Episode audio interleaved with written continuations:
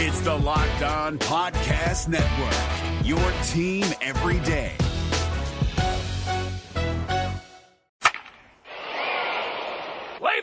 This is the Locked On Reds podcast. Opening day just eight days away, and well, it snowed today. Great to be with you. I'm James Rapien on Twitter at James Rapien at Locked On Reds. We're on Spotify, Stitcher, Google Play, iTunes. And as always, lockedonreds.com. Doug Gray, RedsMinorLeagues.com, coming up in just a minute from Goodyear. Great to be with you today. And uh, we're adding writers to lockedonreds.com. Added a couple yesterday. We're getting in the swing of things. Opening day, eight days away. The goal for the site is to be pumping out regular content uh, in eight days when the season starts. And I want to talk about the season for a second as we uh, get Reds uh, minorleagues.com Doug Gray on. Going to ask him about Hunter Greene a whole, and a whole bunch of other stuff, but I'm worried about the rotation a little bit. I'm worried it's going to be more than than just a, a, roller coaster of a season. One of the reasons why is either Amir Garrett, Tyler Mahle, and I'm going to ask Doug this.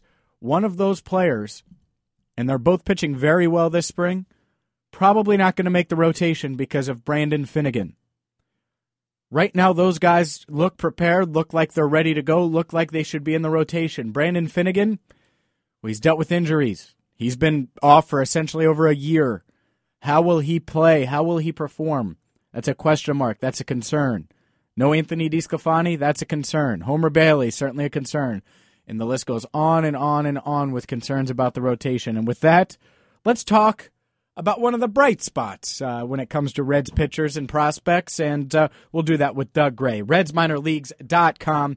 Really good stuff from Doug on Hunter Greene on his website. Now it's uh, linked. There's a link to it at Locked On Reds uh, on Twitter and lockedonreds.com because uh, there's a video, and Doug uh, is on Twitter at DougDirt24. Doug, there's a video of you uh, that that you took, rather, not of you, of Hunter Greene throwing, and I watched it, and I'm not. I'll be honest. I've never watched in my life a pitcher throw on YouTube. I did today. Uh, interesting. It sounds like you're a fan of Hunter Greene. Again, we linked to, to your piece at lockedonreds.com. You saw him in person yesterday. What did you think about Hunter Greene and his performance? Yesterday was the first time that I got a chance to see Hunter Greene in person, and I mean, it, it was not disappointing. Um, in, in the first inning, he was facing uh, he, he played he pitched in an, in, in an extra squad game, so he's facing his own teammates, uh, guys that are in Reds camp, and I mean, he was. It, wasn't fair for some of those kids. It, wasn't. He's clearly more advanced than any of those guys he was facing. You know, he was 94 to 96 in that first inning. He touched 97 a few times, but I, it it was fun to watch, James. It, it really was. He was mixing in his slider, his curveball, his changeup, and the fastball. I mean, he was using his whole arsenal. And then, I mean, the second inning that he went out, it was even better. It, it, it really was fun to watch. And you know, there were some other big names pitching on the backfield that day. Brandon Finnegan was pitching on one field, and Luis Castillo was pitching on the other. And I'll be honest, there, there was probably more buzz going on on, on the field that had Hunter Greene going than, than those two guys. Um, you know, I, I mentioned in the article on the site, Joe Morgan rolled up, and his he's got his own little personal golf cart that he drives around the fields with, and uh, he came over and he he got right behind home plate, and he he watched Hunter Greene for for both of his innings, and I mean, it was it was fun. It, it was it was real good. Yeah, and and I I just I, I, talked about this. Let's say it's Wednesday. I talked about it on on Monday. Chris Welsh tweeted about Hunter Greene, said he was as advertised and then some. It sounds like you have the same impression after your first uh, time watching him. Yeah, I mean, you know, I mentioned the stuff being really good, and everybody knows the fastball's there. You know, that that second inning he went out, he was 96 to 98, and he touched 99 twice. And it it's so easy velocity for him. Like it doesn't look like he's trying to throw hard. He's got very clean mechanics and the ball just explodes out of his hand. Um, I mean, James, you don't you don't see guys like that too often. Now, I've only been doing this for for 12 years, but I've seen a lot of pitchers in that time, and there's only a few guys that I can think of that had that easy velocity like he does. Um, but really, what stood out is just how advanced he is for his age. I mean, Hunter Greene is 18 years old right now. You know, he was drafted last year, the number two overall pick. If he were eligible for this year's draft, he'd still be younger than some of the high school players that are going to be taken. Like that, he's, he's still incredibly young, and yeah. he's just he, he's different than guys his age are. So that that's I mean, even looking at stuff, that's what stood out to me more. You can watch Hunter Greene. There's a link to it at lockedonreds.com. There's a, a nice write up that Doug did as well in the video, about 13 minutes long, worth your time. So I encourage you to check that out. Doug, you mentioned he's 18 and he's been on the cover of Sports Illustrated. It he was called it, was he called the LeBron James of pitching? I don't know if he was or not, but it feels that way to me. Everyone says how he's different. Every it, it seems like these expectations for Hunter Greene are insane. And and so far it seems like he it's not bothering him. Like I don't know. I, I got a big head at times when I was 18 when, when a, a girl thought I was attractive, you know, and, and Hunter Greene's out there and Joe Morgan stopping and watching him and all these people are uh, throwing googly eyes at Hunter Greene, and it seems like he's handling it pretty well. Yeah, I mean, I'm with you, James. I can't imagine the how I would have dealt with that kind of pressure at that young of an age. I mean, he's just I mean, as far as everything we've seen and that we know, he's handled it just as good as you could possibly imagine. Anybody doing it, much less somebody his age. I mean, he seems so mature both on and off the field. And I mean, you know, this is a guy. He's doing charity work. I mean, he was doing charity work, you know, when he was still in high school, using his popularity and you know just everything that he's known for to to do good things for his local community. And I mean, and I'm not saying that other guys don't do that, but it really stands out with just the maturity and the way that he has an outlook on life in terms of things like that that you just don't see too often with guys his age.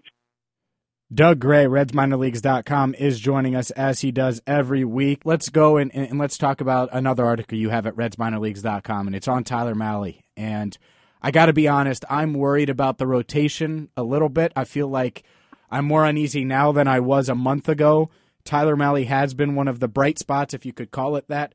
What do you like about him, and do you think he's going to get a spot in the rotation?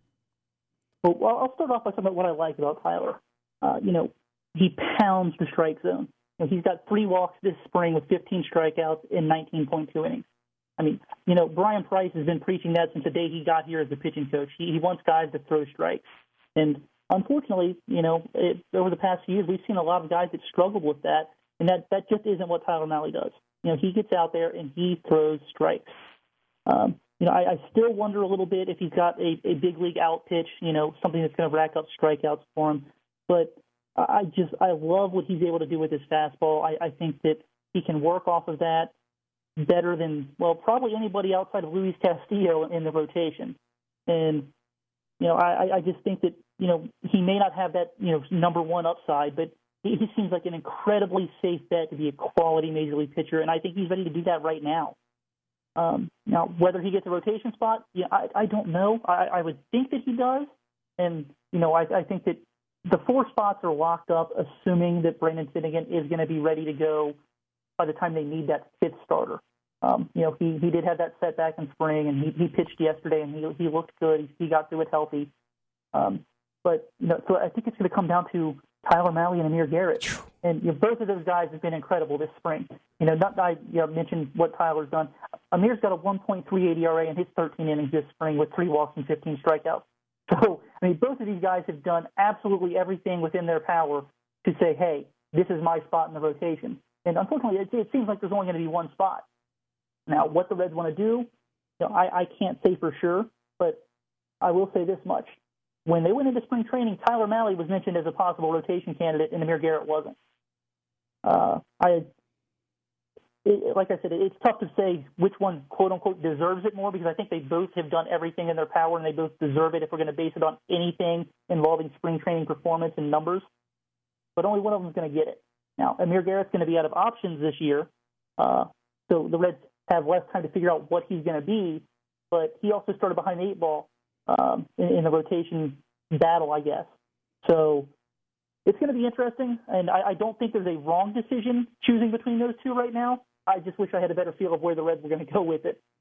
Yeah, me too. Me too, because it it is interesting. It's it's also good to have. It's a good problem to have because whoever doesn't get it, it's not like Homer Bailey has been, you know, a clean beacon of health throughout his career. Same thing with Brandon Finnegan. Like odds are you're going to need a sixth guy at some point. Do, do you envision that the guy that loses the competition to be in AAA or to be in the bullpen? Where, where do you think that Tyler Mahle or Amir Garrett, whoever gets the short end, where they end up? Well, I would hope that they wind up in AAA as a starter. Uh, I, I think that that would just be. I mean, yeah, as you mentioned, it's not like the Reds have you know some long track of good health from their starting pitching the past couple of years. So they're they're definitely going to need somebody. And with the way that these two guys have pitched, you'd hope that they would keep those guys in the rotation. I don't I don't think there's any chance that they'd put Tyler Mahle in, in the bullpen in the big leagues.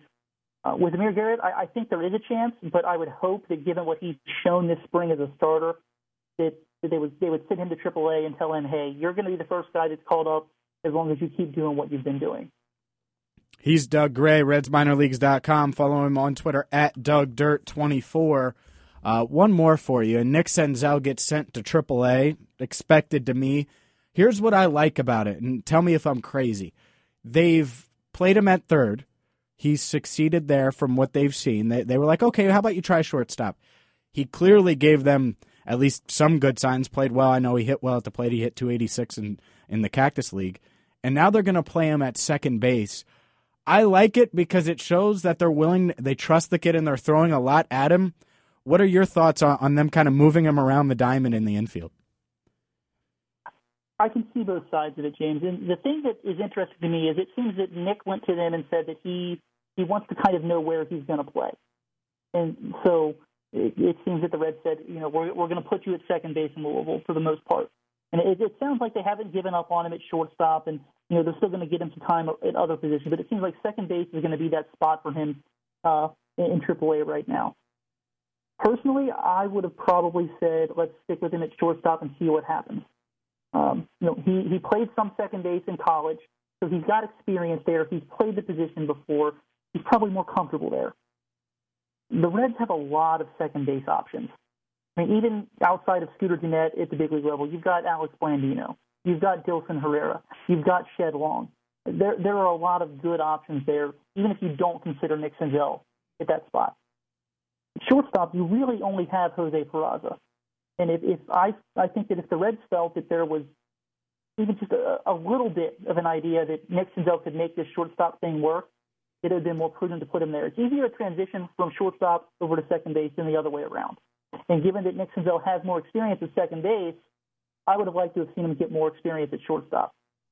Yeah, I see. That makes sense. I said that on the, the podcast. I said, well, if he could play yesterday, uh, I said if he could play short, well, clearly he can play second because it, even in I played in high school, but it's clear second's easier to play than shortstop. You know, it's easier to play than third base. So that that does make sense. Is there a reason? Is there a guy at shortstop in AAA that they really like that they they want to get reps that I'm missing? I, I, I can't. I don't think so. I mean, there there there's some guys that are shortstops in the minor leagues, but you have to go really far down the charts before you get to a guy who seems like he's a, potential everyday starting player at shortstop. I mean, the, the the guys that are there in, in full season ball, none of them OPS over 600 last year. So if the Reds have a plan that somebody from the full seasons or full season leagues, and that goes all the way down to Dayton in low A, is going to be an everyday shortstop, I don't know who they would be thinking of right now because every single one of those guys has an enormous step they need to take forward with the bat to even remotely be in that kind of conversation. He's Doug Gray, RedsMinorLeagues.com. Make sure you check out, there's a link to it, his work on Hunter Greene. Really good write up along with the video from Tuesday's game. Check that out, lockedonreds.com. He's on Twitter at DougDirt24, and he's kind enough to join us. Doug, I appreciate the time. We're eight days away from opening day, um, and it snowed today. So clearly it's baseball weather here in the Queen City. I'm not going to be upset that I'm 2,000 miles away in Goodyear right now. I, I, I don't like the snow, and it's it's sunny and 75 right now. So I feel like that's a that song. Back home, and uh, hopefully it's gone by the time I get back on Tuesday. Yeah, I, I hope it is gone by the time you get back on Tuesday. Doug, I appreciate it as always. I'll talk to you soon. All right, thanks for having me on. No problem at all. That's Doug Gray, RedsMinorLeagues.com. Good stuff from him. I hope that uh, the idea Tyler Mahle, the idea Amir Garrett, maybe they both end up having to come up. Hopefully they continue to pitch well. Or maybe not. Maybe everyone pitches well in the Reds rotation and they don't need the other one. Or maybe Tyler gets it, pitches well, and Amir Garrett goes to the bullpen. There's all these options. And sometimes options are good. Other times, I don't know. It, it just, I have a bad feeling about it. I'm James Rapien. This is the Locked On Reds podcast. I, you don't want me to lie to you, right? and just be like, yeah, I love the Reds rotation. Woo! Championship. Feeling a little uneasy. A little uneasy about the Reds rotation. But maybe I'm wrong. I hope I'm wrong. I'm James Rapien. This has been the Locked On Reds podcast. By the way, we're on Spotify, Stitcher, Google Play, um, iTunes. There's links to it. I tweeted it out at Locked On Red. So if you need a link, if you'd prefer to listen to it on Spotify or Stitcher or Google Play or maybe iTunes, I, I listen to a lot of my podcasts on iTunes. I also have Spotify, but I usually use it for music. So it's totally your call. We're on all four platforms. Also, check out lockedonreds.com. Adding new writers, new work will be up there shortly, and every single podcast is, as is this one right now lockedonreds.com. Also, a link to Doug's work, a link to the video of Hunter Greene. Check that out uh, at lockedonreds.com. Thank you so much for listening. Until tomorrow, I'm James Rapien with your daily Reds fix here on the Locked On Reds podcast.